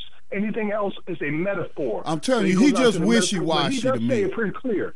He just wishy washy on the issue. Uh, a lot of issues to me, man, because he has one foot in the corporate world and and what have you, and they'll have him on CNN and all of that. So look, you just said that in this video he calls it modern day slavery and human trafficking, and and he's acknowledging. So let's see what he says moving forward, because for me, when I found out that slavery was never abolished and the Thirteenth Amendment legalized it, the first thing all I could think about is How do I tell other people? And thus, New Abolitionist Radio was born. Exactly, exactly. He called me up one day like Max. I know you're doing this thing, and uh, could you, you would you like to join me on a new program I'm starting? I remember it well. As a matter of fact, I, I went to the session live uh, the next day or the day after that, and told the audience there and then that we would be starting this new program. I have that on video actually. So that was the announcement of New Abolitionist Radio, and we've been here ever since, studying like scholars like students who are trying to get a degree in what's really happening in the United States of America. And we came to a, a conclusion, an understanding that this is legalized slavery. You can keep it real simple. Well, better than better than any scholars that we seem to uh, be able to run across. We catch a few here and there, uh, but yeah, better than better than the average scholar by far. Uh, and again, it's just to that point, man. With uh, with everything we just talked about in this segment, these are people that are choosing to be called out in this way. It's this is not some hit hit show. This is not some gotcha. We don't get a damn thing out of putting these clowns on Front Street. I don't get anything out of it. I try to communicate with these people in private.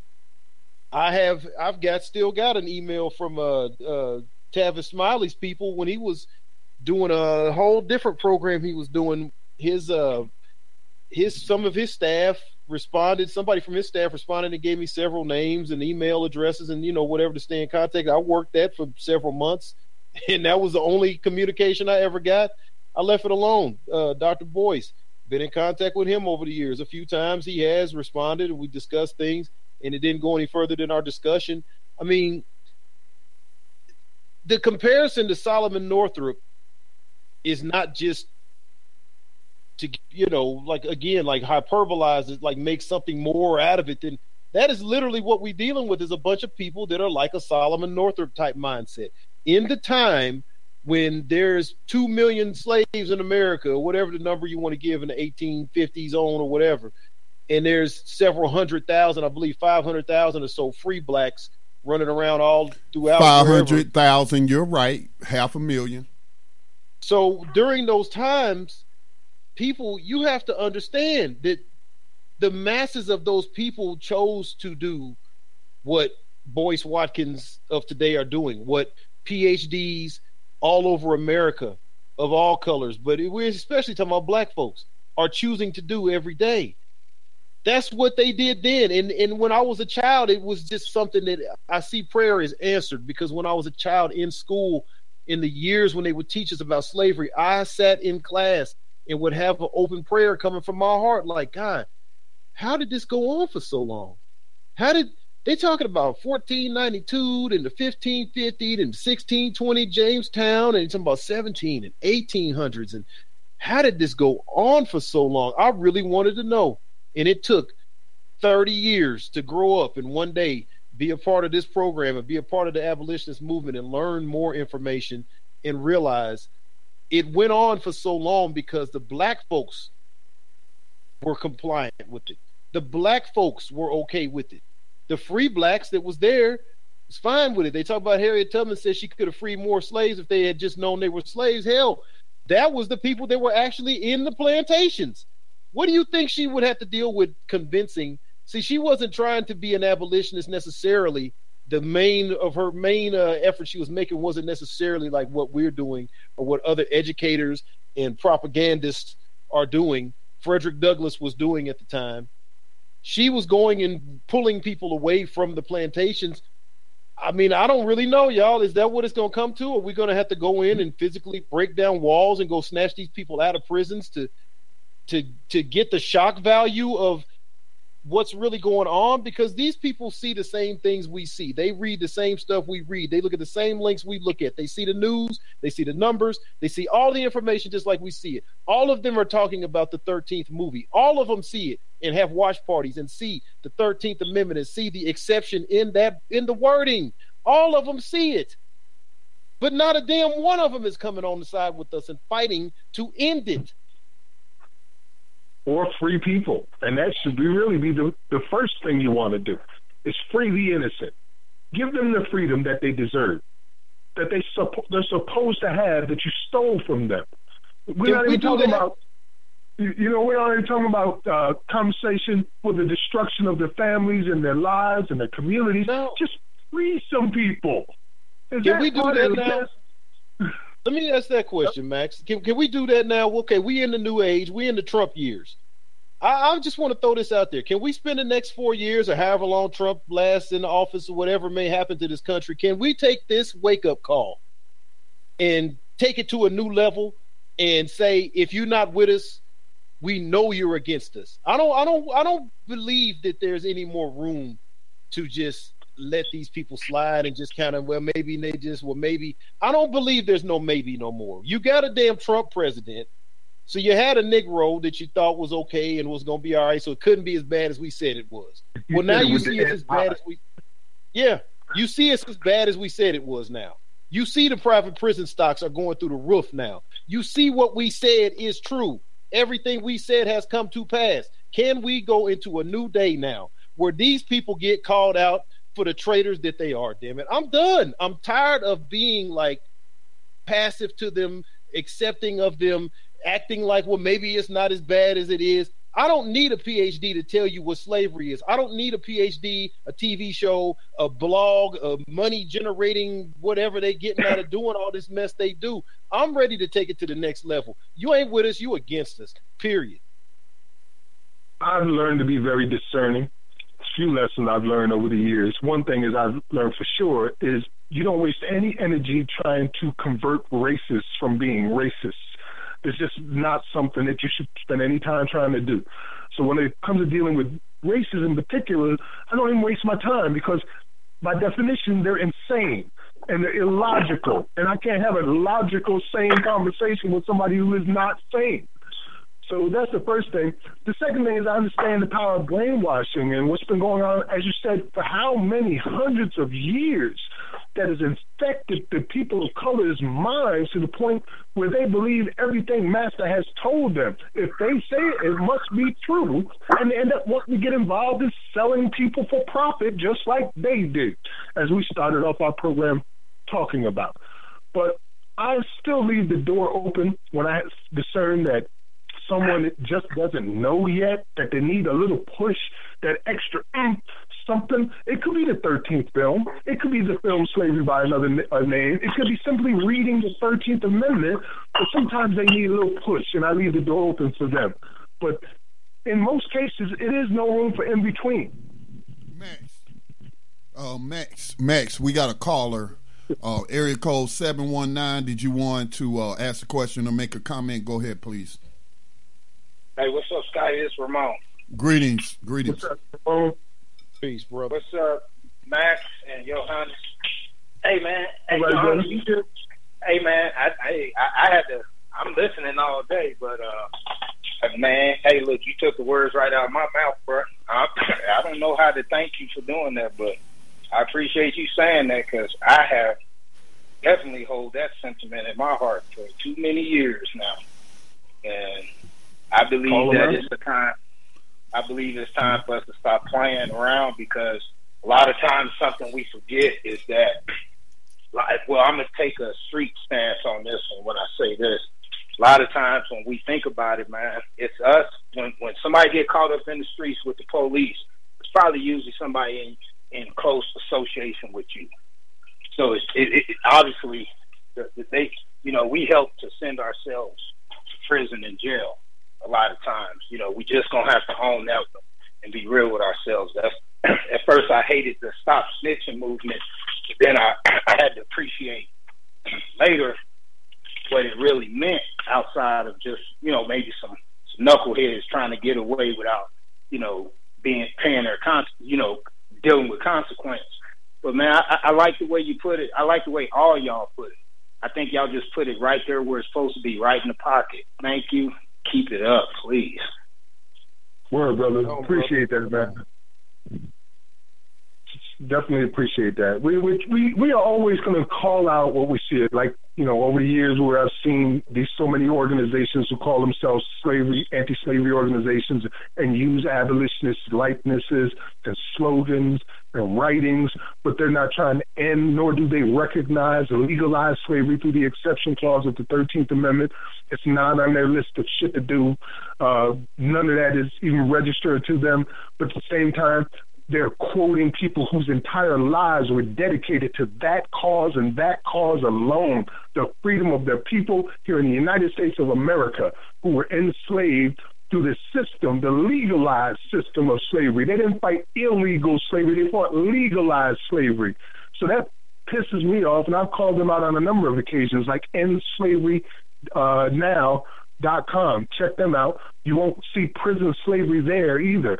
So we got to continue to call these people out. I mean, it's not. That hey, what's the name of them other ones that stole our name? Max, the group out of New York that stole our name. No, we didn't copyright New Abolitionists or New Abolitionist Radio. We didn't register it as a trademark, but we were the first to use it. Now you got this group out of New York, that look like a bunch of liberal women talking about some uh, new abolitionist New York and they not talking about slavery. Yeah. They're talking about yeah, the kind that's it. already illegal, not the legal right. kind. Right. Uh, uh, right. Labor labor camps in foreign countries or something. Yeah, it's it just we, we've got to wake people up. That's got to happen now. Uh, we got to finish what we started and end this our ancestors had great programs. They they did so many things that you've heard over the years on this program, the different tactics that they've used. And we will continue to not only use their successful tactics, but add new ones to the list circa 2016. Hey, Scott, well, Mac. Yes, sir.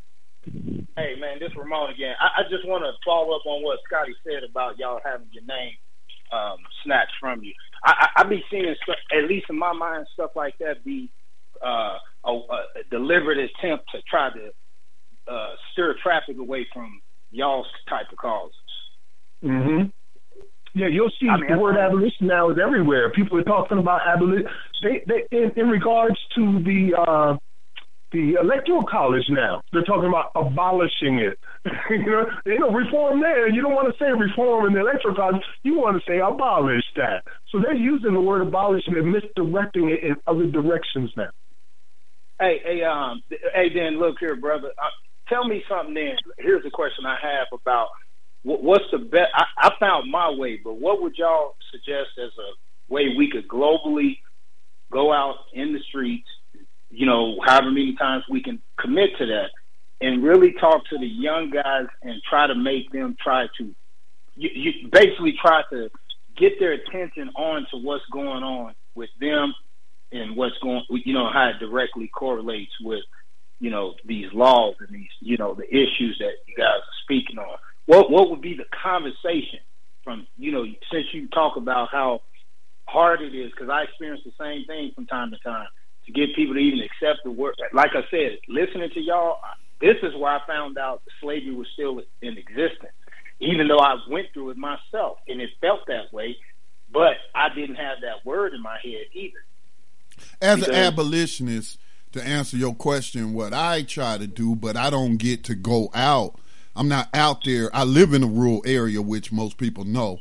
So I'm, and then I'm tied to the station as of right now. We don't have a staff really that allow me to go out and speak like Max does and things of that nature, which he's great at.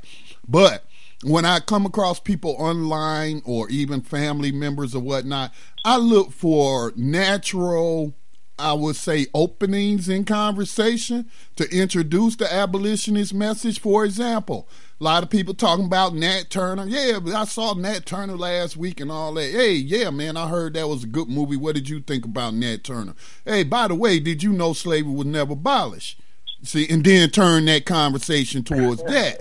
You know what I'm saying? Or or Django when Django came out. Yeah, Django, man. You know, uh, uh, Jamie Foxx was really good in that. Yeah, he really was good in that. Man, what would you do if you if you live back then? And they'll say whatever, whatever, and then well, guess what? Those times still exist. Slavery was never abolished. So that's how I do it. I look for natural opens in the conversation. I like that, Scotty. I mean, one thing I do, you can tell me this and how to, because I haven't got to that part of how to approach them with that language. Lately, what I'll do is just simply ask them how they doing today. Are you? Do you feel okay? Do you know? Is everything all right around the neighborhood? You know, if you need to stop and t- if you need to talk to somebody one day, just stop by here. You know, don't you ain't got to do nothing. Knock on the door if I'm not in the garage. So that is my approach. I, I, that's my approach. Um, I w- but I would love to gather them. But I don't want to get myself in a situation where these guys go home, tell their family, and somebody's mad at me for having these conversations with them. So that's kind of what you I always really make, to have a, a, a viewing of 13th at your home or get a place where you can get your community together. I, and I would recommend slavery by another name before I would recommend the 13th. Again, as you say, Maybe both, it, it one is after a good. other because they do yeah. tie together perfectly. The- I would say Slavery by Another Name is a precursor for 13th, so you can make it like a two night event. Okay. Thank you, Max. I appreciate it. Here's one thing I'd like for everybody to add to the list, and that's August 19th in 2017. There's going to be a Millions for Prisoners Human Rights March. And uh, their purpose there, if uh, I'll read it here, it says local representation and local organizing committees, LOCS, are being established in cities all throughout the country. In addition to promoting the march, LOC will bring attention to local criminal justice reform issues and engage the community to get involved on a local level. And their goal is Millions for Prisoners, Prisoners Human Rights March to be held in Washington August 19, 2017 to end legalized prison slavery and mass incarceration. That's the first march that I know of where someone titled it in such a way, going to Washington D.C. And it reminds me very much a dream of a dream I had some years ago. The only one I ever thought was like a vision of the future. I'm not going to go into that dream right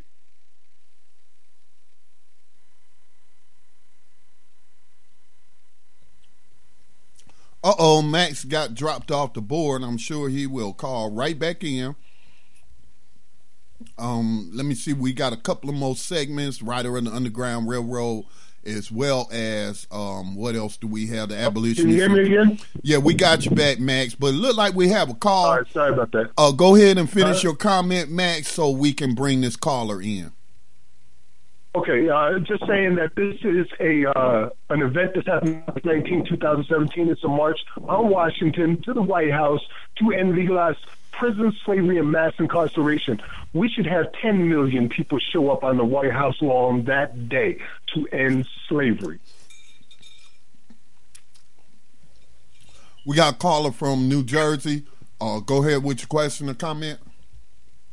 Uh, greetings to you, Brother Scotty. Uh, greetings to you, Brother Yohanan and Brother Max. This is Ross. Um, I think this is either my second time or my first time calling, but I just got to seriously peace and love to you all. I just wanted to give you all a shout out. Um, incredible discussion.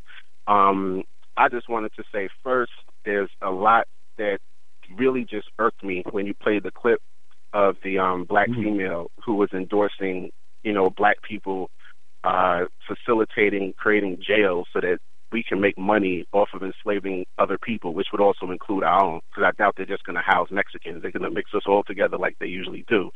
And I just find that to be like nauseating. I was so enraged; it, it was just disgusting to hear. Because when she said um, that they shouldn't be in jail in the first place, this the vast majority of people in jail are innocent people. Like seriously, like there's such a great majority of these people in jail who are jailed for under false pretenses, trumped up charges, and and and and then when you talk about prison, like you're not just talking about slavery, you're also talking about wholesale rape. You're talking about um Mhm. gladiators, gladiator schools. You're talking the resurrection of um the Roman Colosseum. You're talking about um uh, correction officers who who place bets on who's going to kill who, who's going to win the war between different gangs.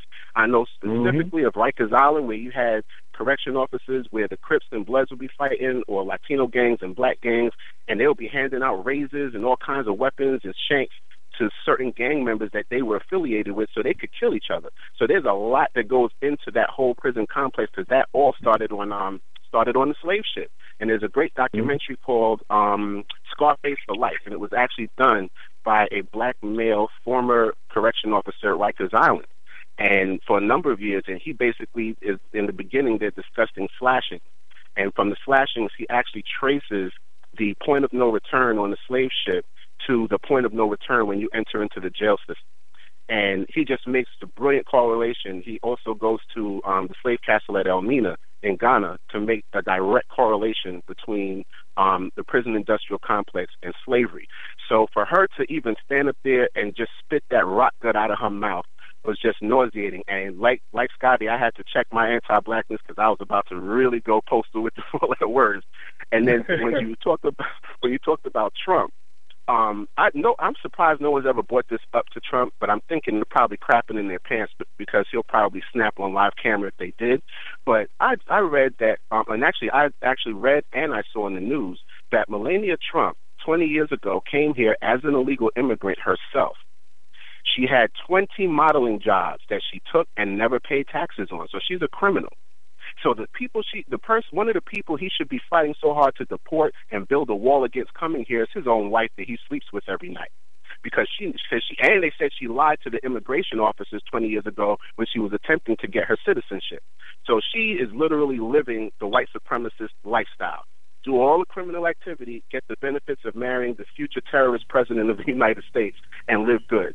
And then hmm. also, for for Trump to make all of this this hoopla about these these uh, so-called illegal immigrants, which makes no sense to me because the only borders here are borders created by white people. Mexicans owned the vast majority of the western United States before white people stole it from them. So they're actually going back home, what is their ancestral home, but we're just calling it illegal, um, Im- calling them illegal immigrants. And the fact is that those illegal immigrants pay more taxes than Trump has ever paid. Remember, he got away with not paying taxes for 18 years based on his horrible business tactics.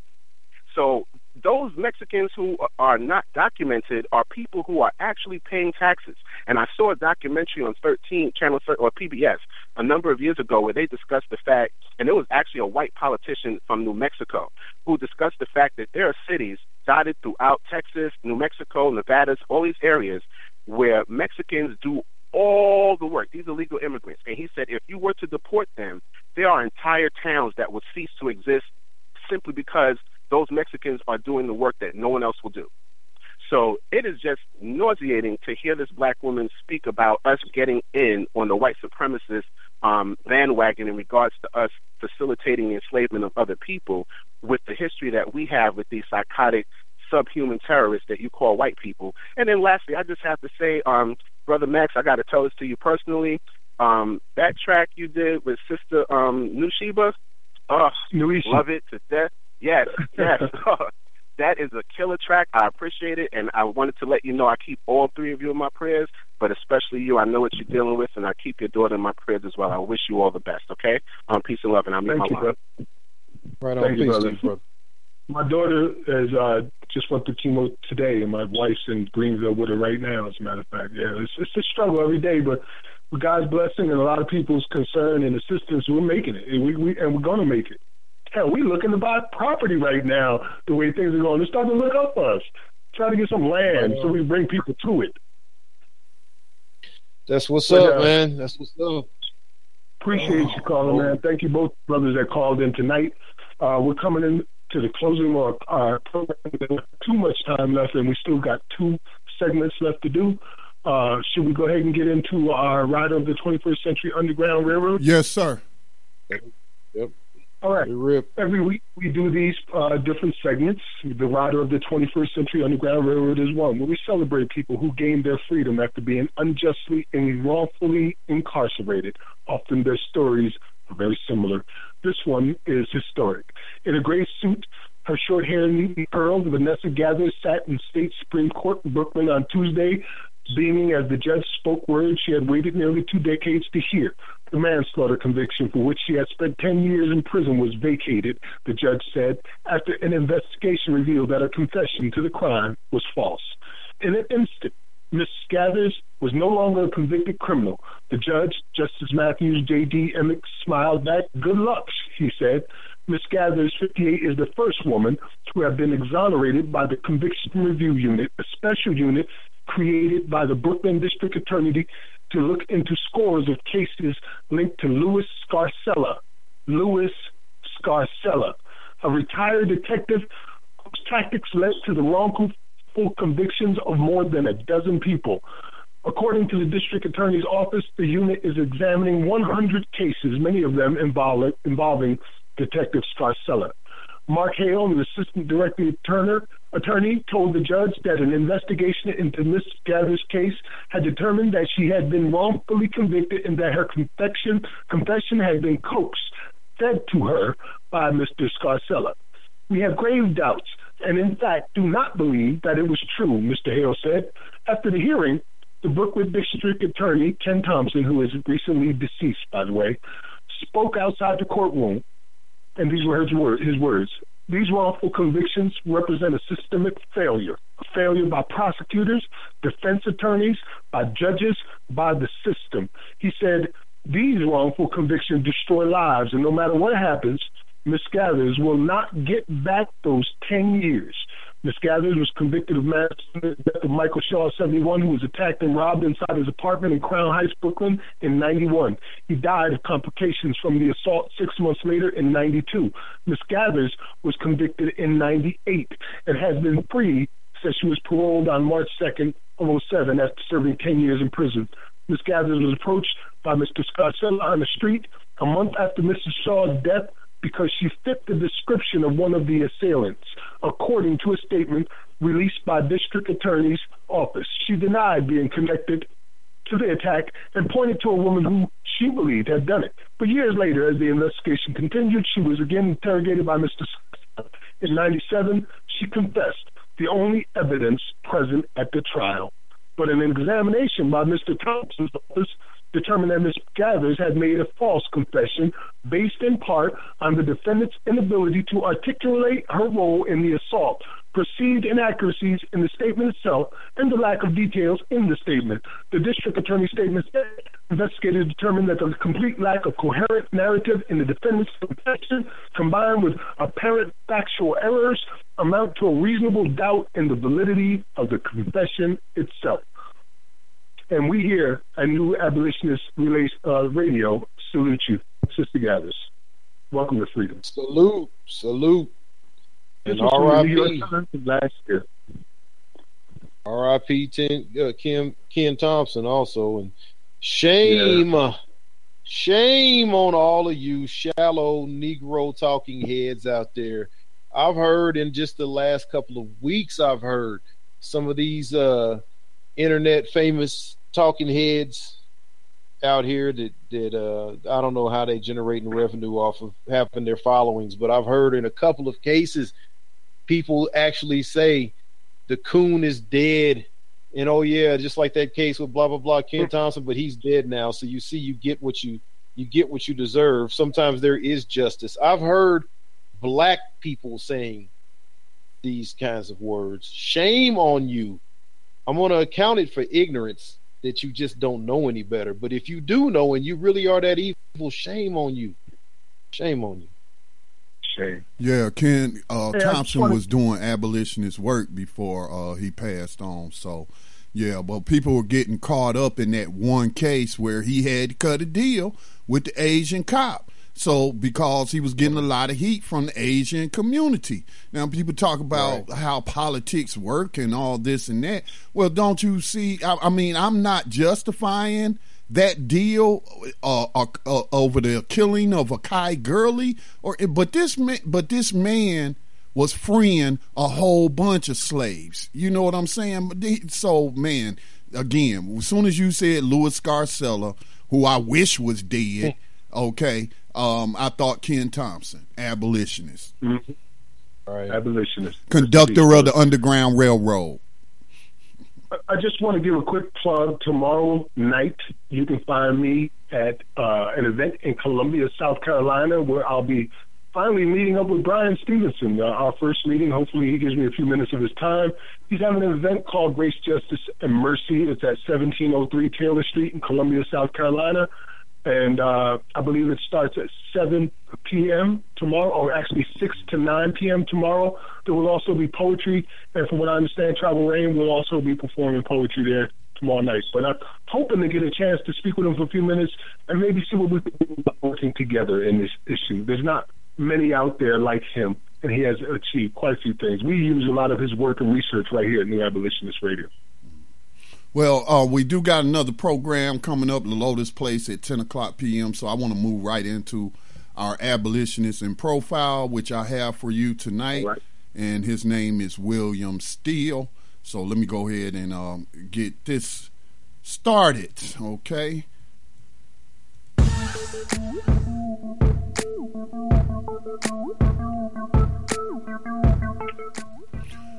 William Steele was an African American abolitionist in Philadelphia, Pennsylvania, conductor on the Underground Railroad, writer, historian, and civil rights activist. He was born October the 7th, 1821, in Shamong Township, New Jersey.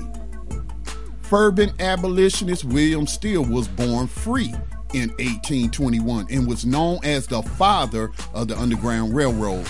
Steele helped more than 800 people escaped slavery and continue on the road to freedom. He also served as chairman of the Vigilance Committee for the Pennsylvania Anti Slavery Society. A, meticul- a meticulous record keeper Steele once discovered that he aided in the escape of an older brother who was left behind when their parents escaped slavery. Steele worked with the Underground Railroad network across New Jersey, New York, New England, and Canada, and even crossed paths with Harriet Tubman. In 1872, Steele published an account of his work on the Underground Railroad in the Underground Railroad Records. A leader in the community, Steele also helped to establish an African American orphanage and opened the first YMCA for blacks in Philadelphia. William Steele passed away in Philadelphia, Pennsylvania, July the 14th, 1902.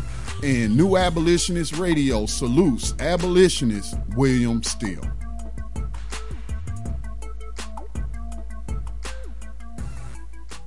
Salute, brother William Steele. Salute. Well, there you have it, to the end of our. There you go. Yohanan, you were saying something? Oh, I just said there you have it. The, I mean, we see the abolitionists uh, in profile every week. It just shows us how how it's been done before. So there you have it. Yep. Well, coming to the end of our program, we appreciate you uh, for listening with us tonight, and especially the brothers who called in. Please feel free to call in next week and share your thoughts with us and stories that are going on. We need to make this change together. It's not something we're doing here at New Abolitionist Radio. is something all of us are doing together. Uh, you guys want to start off with our final comments for the evening? Yeah, I'll start us off. Um, again, going when it comes to slavery, when it comes to racism, when it comes to uh, justice, I don't see any color. Now, I do use color as a guide, but I also know, as evidenced by the call I played for you today or the comments I played for you today, that all skin folk ain't kin folk. that just because you have melanin does not mean you have morals. And so this is why I talk about proxy racism. And this is why I have have deduct or deduced that slavery, racism, white supremacy, whatever you call it, does not continue to perpetuate itself across the centuries without the participation of non-white people. And this isn't nothing new. Those attitudes that we heard earlier on that call are not anything new.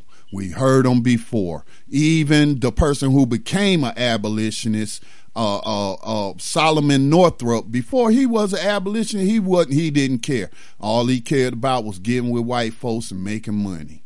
So those. So until he was a victim of slavery, I don't want anything like that to happen to her, to uh, uh, the good doctor. Uh, I hope it never happens to any of her children if she has any, or any of her relatives and loved ones.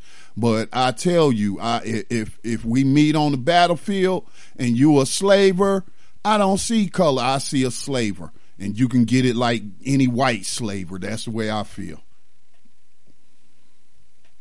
Indeed, indeed. The podcast people here, of course, all you know. Yes, this will be something. Can you all hear me? Yes, sir. Oh, some people Yes, will hear on into the future.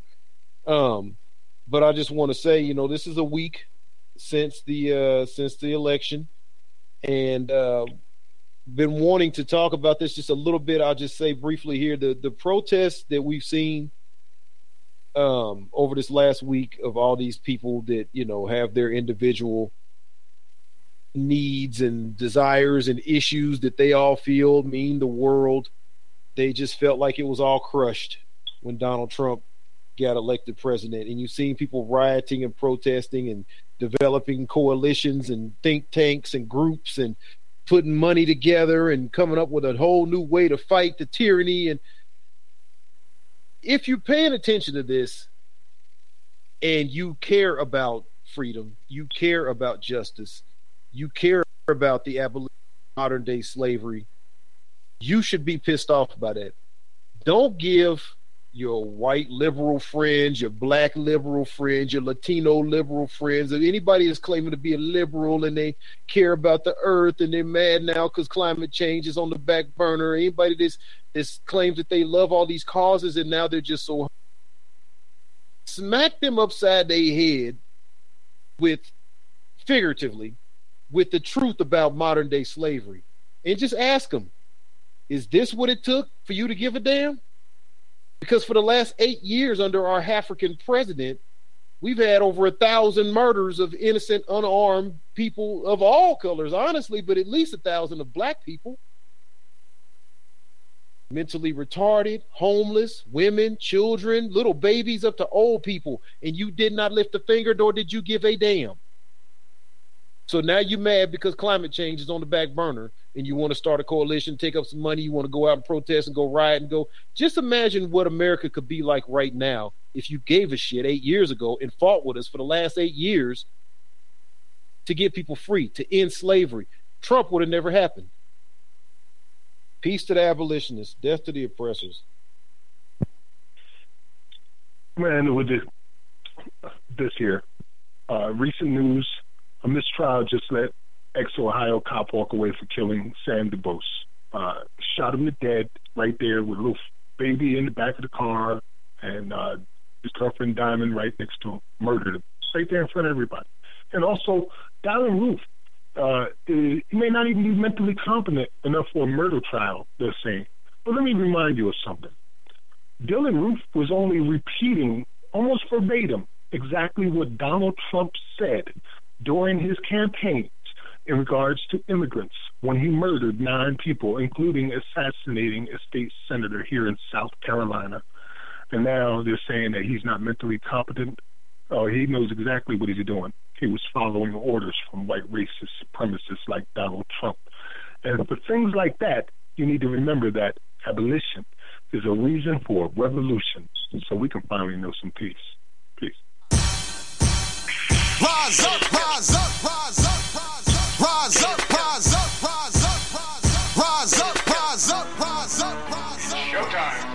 Just lift your eyes up, let your wise rise up. See the signs of the times. If it's time, rise up, rise up. When death and hell dwell among all God's people, when those we chose and trusted have become completely corrupted and inherently evil, when the feast that feeds you starves our father's children, when snuff, porn, and pedo forms begin to get top billing, rise up.